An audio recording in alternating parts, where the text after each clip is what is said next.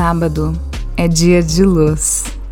A gente espera a semana toda para curtir um tempinho à toa. À toa com aquele sorriso, aquela gelada, aqueles amigos, aquela noite passada. Sábado é sempre dia morninho.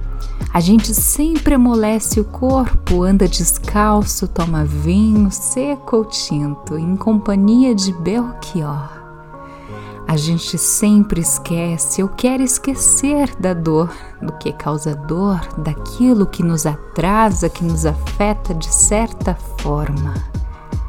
Sábado transforma, sábado nos molda da forma certa.